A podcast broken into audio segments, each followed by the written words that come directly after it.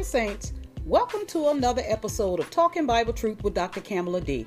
I am your host, Doctor Kamala D., here to help you grow in faith and walk in God's amazing grace. Today's message is part two of How Does God Chastens His Children? The sequel to How Christians Can Move Away from Suffering. The misconception over the years, how God chastens His children, plays a huge part in why Christians assume God is punishing them. So they think it's okay for them to suffer.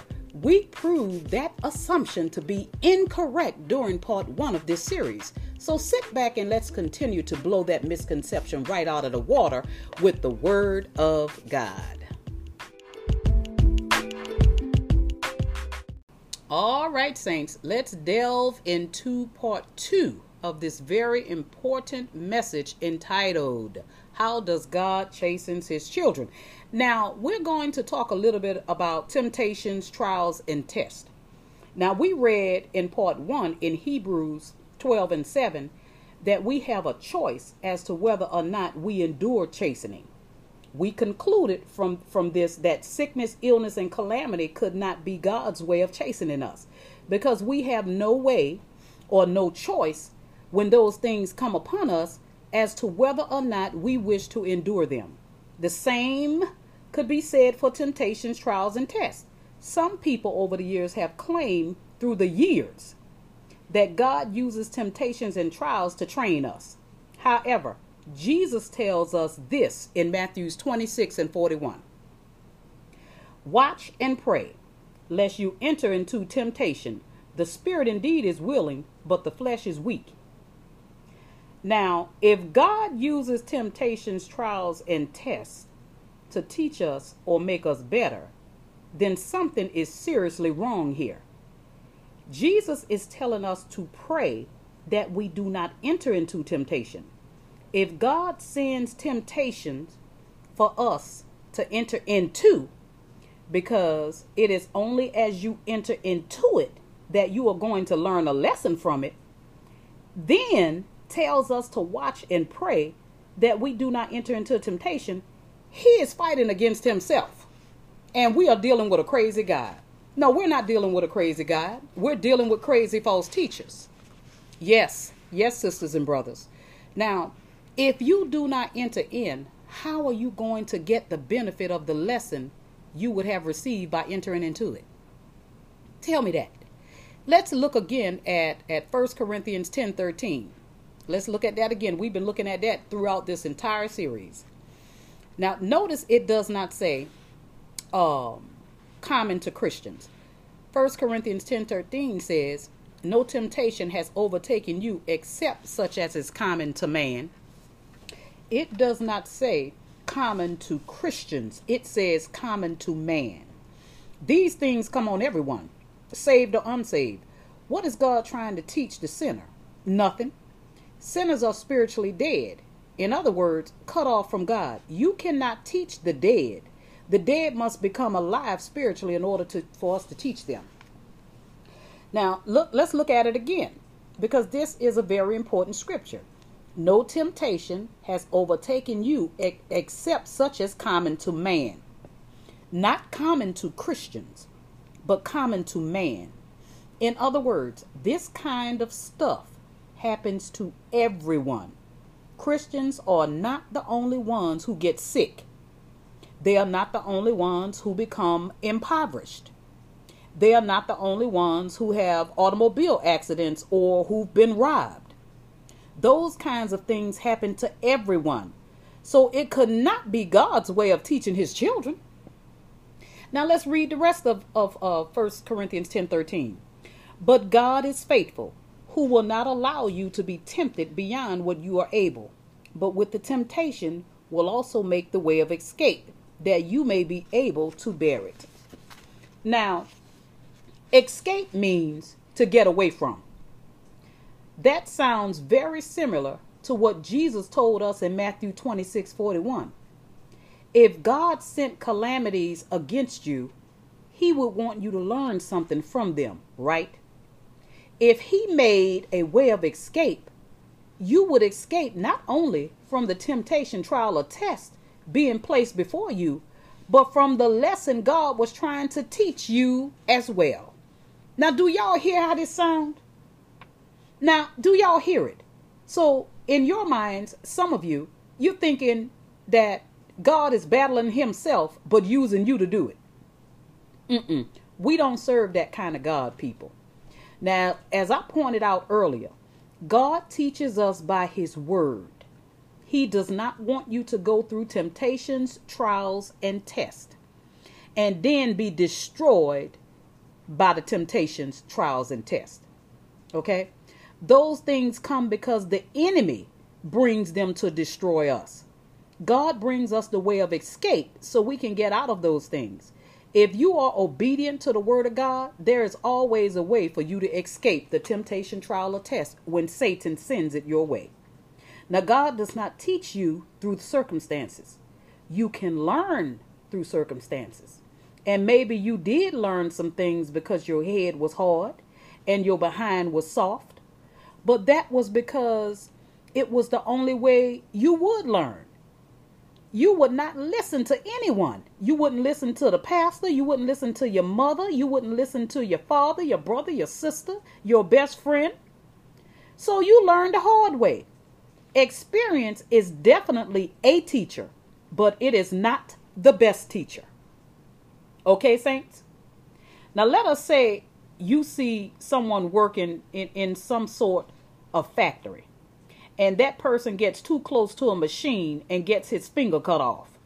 Now, I would wager that the person who gets his finger cut off finds out that by getting too close to the machine, you can lose a limb. But that is not the best way for that person to learn.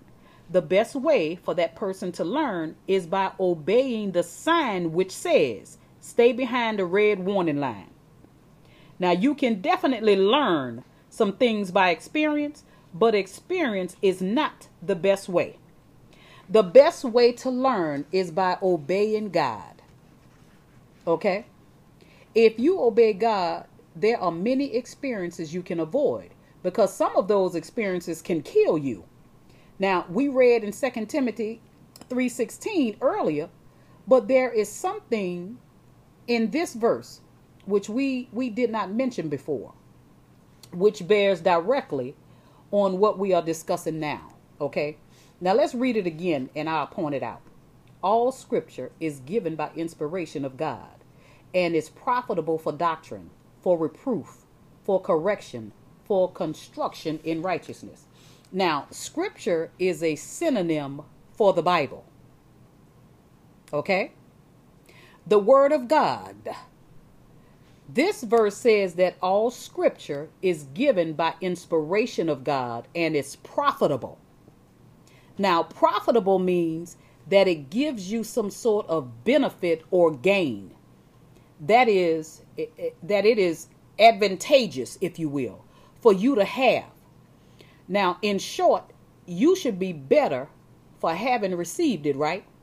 Hebrews twelve, nine and ten adds this. Furthermore, we have had human fathers who corrected us, and we paid them respect. Shall we not much more really, I mean, readily be in subjection to the Father of spirits and live? For they indeed for a few days chasten us as seemed best to them, but he for our profit, that we might be partakers of his holiness. Excuse me. Think about this. The first part of verse ten says that our parents chastened us as seemed best to them. However, this same verse says the reason God chastens us is for our profit. In other words, so that we will be better. Okay? Now, no person is exonerated from temptations, trials, or tests. However, the one who is tempting, trying, and testing you is Satan, not God. Satan has one basic purpose in his mind for tempting, trying, and testing you. He does not want you to learn from God's word. He doesn't want you to live the God kind of life. He knows that if you find that out, you will run from him. and he will no longer be able to dominate you. Okay? Let that sink in. Satan brings trials, temptations, and tests upon you to steal the word. Once he steals the word, you have no way to be chastened, and you will have no way to spiritually grow and mature. Now, in the process of doing this, the devil will blow your brains out and take your money, your family, and everything else he can get his hands on. Now, if he can get away with it, oh, my Lord, if he can get away with it, oh, he is jumping for joy. But his main purpose for coming is to separate you from the Word of God. You got to get this, saints. You have to get this. If you don't get nothing else, you have to get it. Is Satan stealing the word of God from you? Now, according to Second Timothy three sixteen, let's look at it again. You profit by all scripture, which is given by inspiration of God. Now, by all scripture, the devil gets away with the things that, that would profit you. Now, this is what Jesus was getting at when he told the disciples the parable of the sower. This is very important, so I want y'all to listen to this, because, see, a lot of churches don't teach this, too, because they don't get it. They don't get it, because this scripture will help you prosper, help you grow in faith and walk in grace, help you get out of that mindset that it's okay for you to suffer. No, it's not. Now, go to Mark chapter four, verse verses fourteen and fifteen.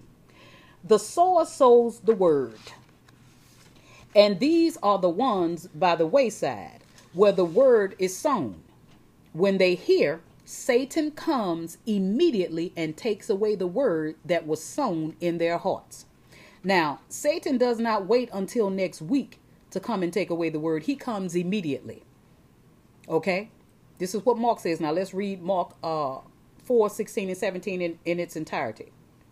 These likewise are the ones sown on stony ground, who when they hear the word, immediately receive it with gladness, and they have no root in themselves, and so endure only for a time. Afterward, when tribulation or persecution arises for the word's sake, immediately they stumble.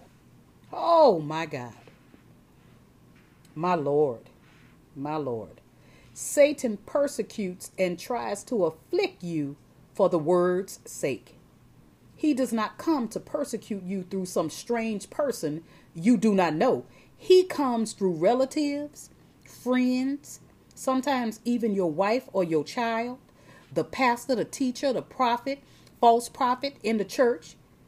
That is what makes persecution hurt, if you allow it to. Yes, if you allow it to. Now, but you must do what Jesus said. Father, forgive them. That is what I do all the time. All the time. Now, I know it is not uh, uh, the person themselves, but the devil. The person who talks about me does not really even know me. If he really understood what he was doing, he would not say anything. You know, therefore, I just stay, you know, stay sweet and say, Father, forgive them. You know, he does not know what he is doing, because I am not going to let Satan steal my profit or my joy. Not me. I will. I don't. I won't do it. And the reason I'm teaching you is so you won't do it either. So let's look at Mark eighteen and nineteen. Mark four, eighteen and nineteen. Now these are the ones sown among thorns. They are the ones who hear the word, and the cares of this world, the deceitfulness of riches, and the desires for other things entering in choke the word, and it becomes unfruitful. Now, you are not the one who becomes unfruitful. Unfruitful. I'm sorry. It is the word that becomes unfruitful.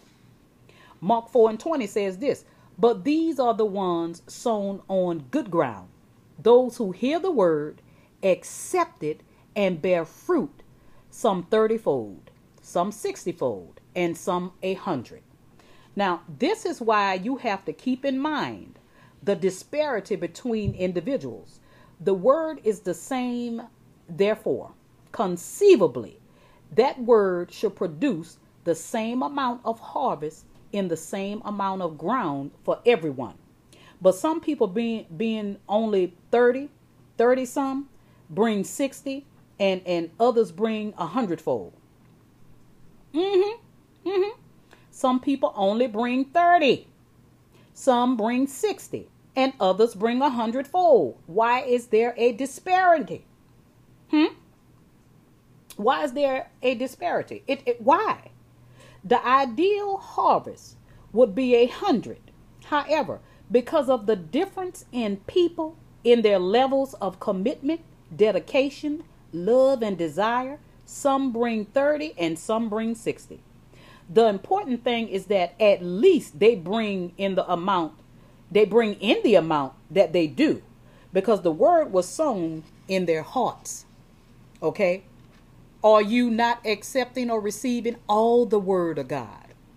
You got to get work your way up to that hundredfold, my sisters and brothers. Now, the word does not work by itself. It does not matter how much word you hear. It will not do you any personal good, nor will it have a positive effect on your life unless you act upon it. There's a difference between thirty, sixty, and a hundred, but that difference is because you, not be, it's because of you, not because of the word. The word will produce a hundred in every plot of ground, every life it touches, if allowed to. The catch is, you have to be willing for it to do that if you want it to manifest a hundredfold in your life. Another very important benefit of the word is stated in Ephesians chapter five, verse twenty-five and twenty-eight. Trot on over there. Trot. Husbands, love your wives, just as Christ also loved the church and gave himself for her, that he might sanctify and cleanse her with the washing of the water by the word, that he might present her to himself a glorious church, not having spot or wrinkle or any such thing, but that she should be holy and without blemish. So husbands ought to love their own wives as their own bodies. He who loves his wife loves himself. Now God cleanses us with the washing of the word. Well, I'm sorry, with the washing of the water by the word. Okay? Now, if you will listen to the word, you will not have to learn through the circumstances. Satan will not have a way to get to you. He will not be able to put any temptation, trial, or test on you that will affect you, because you will be able to say, I already know. I know what God said. I don't need to go through some foolishness that will keep me from attaining God's best. Uh-uh. I already know the deal. Now, a second scripture, which refers to the cleansing uh, power of the word, is John. It's in John fifteen. John fifteen, trot on over there as well. John fifteen, chapter one, uh, I'm sorry, John chapter fifteen, verses one through three. I am the true vine, and my Father is the vine dresser. Every branch in me that does not bear fruit, he takes away. And every branch that bears fruit, he prunes, that it may bear more fruit. You are already clean because of the word which I have spoken to you. Woo, my Lord, that went through my spirit. Praise God. That was the Lord Jesus Christ talking. This is the same, same thing Paul writes about in Ephesians. God uses his word to cleanse us if we submit to it. Okay? Now, once we submit to the Lord, sometimes the training can be hard. If you think back to your childhood, you may remember times when it seemed like your parents were trying to kill you because the training they gave you was that rigid. Oh, yes. I remember. I'm going to keep my mouth closed. Both of my parents are no longer with us, and they don't have an opportunity to defend themselves. But I loved both of them dearly. However, if you can look back on it now, and see that it was for, for your benefit, as Hebrews twelve eleven puts it. Let's look at Hebrews twelve eleven. Now, no chastening seems to be joyful for the present, but painful. Nevertheless, afterward it yields the peaceful, I'm sorry, the peaceable fruit of righteousness to those who have been trained by it. Now, if it were trials, tribulations, and tests that chastened us, they would have the net result of making us righteous. Hmm? Hmm? But those things do not make you righteous. They make you hurt. Also, keep this in mind. What part of your threefold nature is affected by temptations, trials, and tests, sickness, disease, and poverty? It is your body. Of course, your soul or your mind can also be affected, okay? Because you have to think about the problems. But basically, tests and trials hit your body. Notice what Hebrews twelve nine tells us. Look, look at Hebrews twelve and nine. Furthermore, we have had human fathers who corrected us, and we paid them respect. Shall we not much more readily be in, in subjection to the Father of spirits and live? Now, many Christians do not understand this verse. They don't. The first part of it says, furthermore. Now, we have had human fathers. Okay? Right away, the word human should alert us to the fact that God is going to show us a contrast between human and something else. Otherwise, you will not have to say human. What else would an earthly father be but human? Okay, what else? So God said this for a reason. The contrast comes in the latter part of the verse when Paul calls God the Father of spirits. Now, the reason God is the Father of spirits is because we are spirits. God could not be called the Father of flesh, of our flesh, because we are not flesh. In the sense of God, by the way. He could not be the Father of our souls because we are not souls.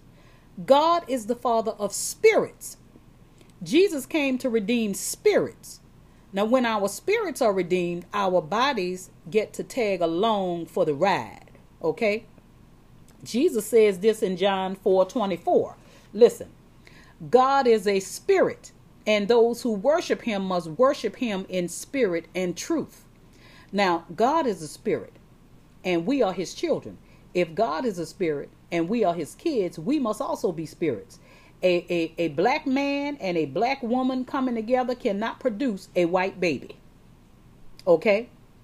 Now, two white people cannot come together and have an Asian child.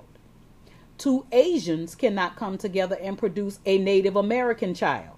My point is this. If God is our Father, we have to be whatever he is. Okay, since sickness, disease, trials, and tests affects your flesh, how can God use these these things to train you when you are not flesh, but a spirit? Now, cancer does not affect your spirit. Heart attacks do not affect your spirit. Tuberculosis does not affect your spirit. Not even AIDS or its co- complications affect your spirit. Therefore, God could not be the one using these things to train you. Because you are a spirit, and nothing that God would do to your flesh would affect your spirit.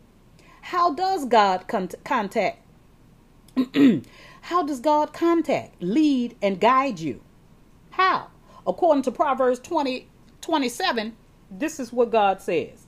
The spirit of man is the lamp of the Lord, searching all the inner depths of his heart. Now, in other words, God will contact, lead, guide, and train and instruct you through your spirit, because that is the lamp he uses. Romans eight sixteen confirms this by saying this. Go trot on over there to Romans eight sixteen. The Spirit himself bears witness with our spirit that we are children of God. Oh, Father God, thank you for your grace. God's spirit does not bear witness with your flesh or with your soul. It bears witness with your spirit. God trains and teaches us by his word because his word was designed for our spirits. As Jesus says in John six sixty-three, it is the spirit who gives life. The flesh profits nothing. The words that I speak to you are spirit and they are life. He means that the words he speaks are addressed to your spirit, not to your flesh, your mind, or your soul. This is because God is the Father of spirits, and he uses his word to train your spirit. Okay, now let's look at uh, James one and twelve. We are told this: blessed is the man who endures temptation. Now, that would sound sick if you if you did not understand what was happening. Why would a man be blessed if he endured temptation? Just as we learned about chastening, the Greek word translated here as endure does not mean what you may think it means. In English, endure means to sit quietly and put up with something. Now, an example of this would be if you broke a broke a tooth and exposed a nerve. How many of y'all have ever done that? You would have to endure the pain and discomfort uh, you would be experiencing. Now, in other words, put up with it. You would just have to put up with it until the dentist fix your tooth and give you some pain medication. Now, in James one twelve, let's read it uh, a, a little more. Endures means something different. Okay, that that's what it means. In James one twelve, the word endure means something different. The word in that verse means you go through a, a situation, stand right in the midst of it, and are victorious over it. You, you come out better after it is over than you were before it started. Okay, now let's look at James um, uh, chapter one, twelve and seventeen. Blessed is the man who endures temptation, for when he has been approved, he will receive the crown of life which the Lord has promised to those who love him. Let no man say when he is tempted, oh my God, we are getting ready to go there, honey. Oh, we are getting ready to blow those false teachers right out of the water. Listen, listen, people. Let no man say when he is tempted, I am tempted by God. For God cannot be tempted with evil, nor does he himself tempt anyone.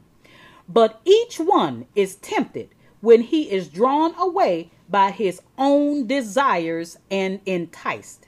Then, when desire has conceived, it gives birth to sin. And sin, when it is full grown, brings forth death. Do not be deceived, my beloved brethren. Oh, thank you, James. Every good gift and every perfect gift is from above and comes down from the Father of lights, with whom is no variation or shadow of turning. Praise God for his word. Praise God for his word. Sisters and brothers, you do not have to suffer. God provides a way out, and he is not the tempter. He does not try, tempt, or test you. Satan does. He is telling you right here. And I want to read it again. I got tears coming to my, I want, because you need to get this. This is James chapter one, verses twelve through seventeen. Blessed is the man who endures temptation, for when he has been approved, he will receive the crown of life, which the Lord has promised to those who love him. Let no man say when he is tempted, I am tempted by God. For God cannot be tempted with evil, nor does he himself tempt anyone. But each one is tempted when he is drawn away by his own desires and enticed. Then, when desire has conceived, it gives birth to sin. And sin, when it is full grown, brings forth death. Do not be deceived, my beloved brethren. Every good gift and every perfect gift is from above and comes down from the Father of lights, with whom is no variation of shadow of turning. Thank you, Jesus. Thank you, Father God. All of this is tied in with temptation. Notice that every good gift and every perfect gift comes from God. Temptations, trials, and tests are not good, and they are not perfect. Sickness and disease are not good, and they are not perfect. Sin is not good, and it is not perfect. Therefore, none of these things comes from God. None of them, sisters and brothers. Every good gift comes down from God, from heaven. If every good gift comes down, every bad gift comes up from the pit, because up is the opposite of down. God is sending down the good things, so Satan is sending up the bad things. We got to know the difference, people. You have to distinguish between the two. Temptations, trials, and tests are bad because they ravage your body. Your body is the temple of the Holy Ghost, or either the Holy Spirit. Therefore, God will not create any condition that will have a negative effect on your body. This includes tumors and other malfunctions inside your body. Okay? Especially ones that force the doctor to operate and, and perhaps take out some organs to keep you alive. My God. God doesn't do that, people. Oh, my God. If God were the cause of those malfunctions, he would be destroying his own temple. That would not make sense. Will it? That doesn't make sense to me. Does that make sense to you? God wants your body intact. Every organ in place, every limb and, and, and member functioning as he designed it to operate. Because your body is the place in which he dwells. The love of God is shed abroad in our hearts by the Holy Spirit. That is where he resides, people. The chastening of the Lord is never bad, and it does not destroy or ravage you. It blesses you. You gain from it because you learn how to win in life. For this reason, you should not resent. You shouldn't resent it when, when our Heavenly Father tries to teach you. Rather, you should welcome it, because all you would do is succeed when you apply what you learn from God. Once you make that application, you will love being chastened by the Lord. Oh, it's a blessing to be chastened by his word. Feed your spirit, man, the word of God. Oh, it feels so good. You will look forward to his instruction. And no matter what the enemy throws at you, if you remain true to God's teachings and his word, you will always come out of the situation better than you were before you started. You will always walk in his victory. Now stand by for my commentary and my closing remarks.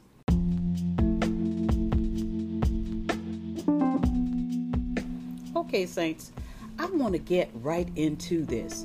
There is no scripture that proves or clearly states that God chastens us with punishment that consists of sickness, disease, trials, or tribulations. The scriptures clearly says that God doesn't try us, tempt, or test us. God cannot tempt us with evil. God is the one who provides our way of escape so we won't suffer. We serve a loving and caring God who would never do anything to hurt his children. God never chose the wilderness for the children of Israel. They put themselves there by walking by sight rather than trusting and taking God at his word. We have nothing to lose by trusting God, but everything to gain. So if you are sick, trust God with and for your healing. Never accuse God for putting sickness or any negative things on you. He is your deliverer. Don't confuse God's actions with the work of the devil. Don't fall into the same trap the children of Israel did. They chose to listen to their leaders instead of listening to God's messenger, which was Moses, who told them the truth. The children of Israel perished in the wilderness with the leaders who doubted God. Don't believe everything you hear from the pulpit. Compare what you hear with the scriptures. Follow and believe those ministries and teachers who rightly divide the word of truth. Now, I want to share this last scripture with you. Go to Romans chapter two, verse three and four. And do you think this, O man, you who judge those practicing such things and doing the same, that you will escape the judgment of God? Or do you despise the riches of his goodness, forbearance, and long suffering, not knowing that the goodness of God leads you to repentance? It is God's goodness, my sisters and brothers, that leads you to change, not punishment. I have one question for you. Whose report will you believe? God's or the ignorant pastor or teacher in the pulpit?